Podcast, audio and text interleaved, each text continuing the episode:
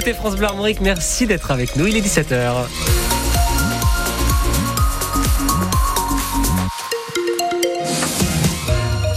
Les infos, Loïc Guélec, de fortes perturbations prévues ce week-end en raison d'une grève des contrôleurs de la SNCF. Oui, un TGV sur deux et un Ouigo sur deux circuleront en France entre demain 20h et lundi 8h. On devrait connaître dans l'heure les prévisions pour la région Bretagne.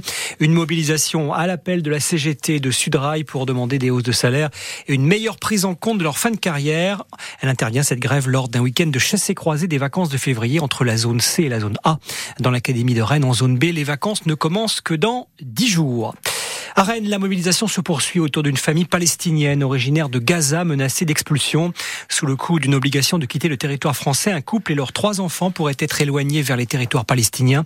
Le barreau de l'ordre des avocats de Rennes condamne dans une motion ce souhait de la préfecture au nom du devoir d'humanité inscrit dans le serment de la profession d'avocat.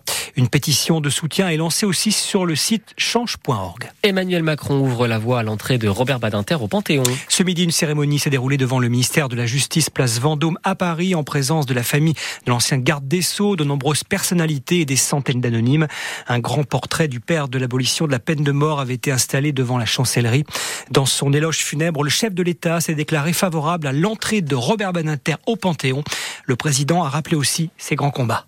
À la barre, lui qui aimait et écrivait le théâtre ne jouait pas un rôle. Il était une âme qui crie, une force qui vit et arrache la vie aux mains de la mort. Si vous tuez Patrick Henry, lança-t-il au juré dont il cherchait le regard. Alors votre justice est injuste. À la tribune de l'Assemblée nationale, pour défendre la loi abolissant la peine de mort, le garde des Sceaux porte l'engagement du président François Mitterrand, en dépit de l'opinion.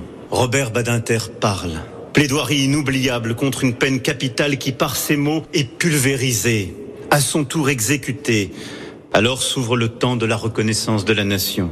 Aussi votre nom devra s'inscrire aux côtés de ceux qui ont tant fait pour le progrès humain et pour la France, et vous attendent au Panthéon. Emmanuel Macron lors de la cérémonie d'hommage à Robert Benater ce midi. À Rennes, les avocats se sont rassemblés devant la cité judiciaire en hommage à l'ancien garde des Sceaux. Dans l'affaire Big Malion, Nicolas Sarkozy est condamné en appel à un an de prison, dont six mois avec sursis, la même peine qu'en première instance. L'ancien président va se pourvoir en cassation dans cette affaire de dépenses excessives de sa campagne perdue en 2012. Un rappel, un faux trafic à Rennes. Le pont du Centralma est toujours fermé à la circulation suite à un accident survenu samedi dernier. Un camion nacelle s'est encastré sous le pont et a détaché un morceau de la corniche. Des travaux de réparation qui devraient durer au moins jusqu'à demain. Et puis des milliers de Rennais déferlent sur Milan, la capitale économique italienne. Près de 10 000 supporters des Rouges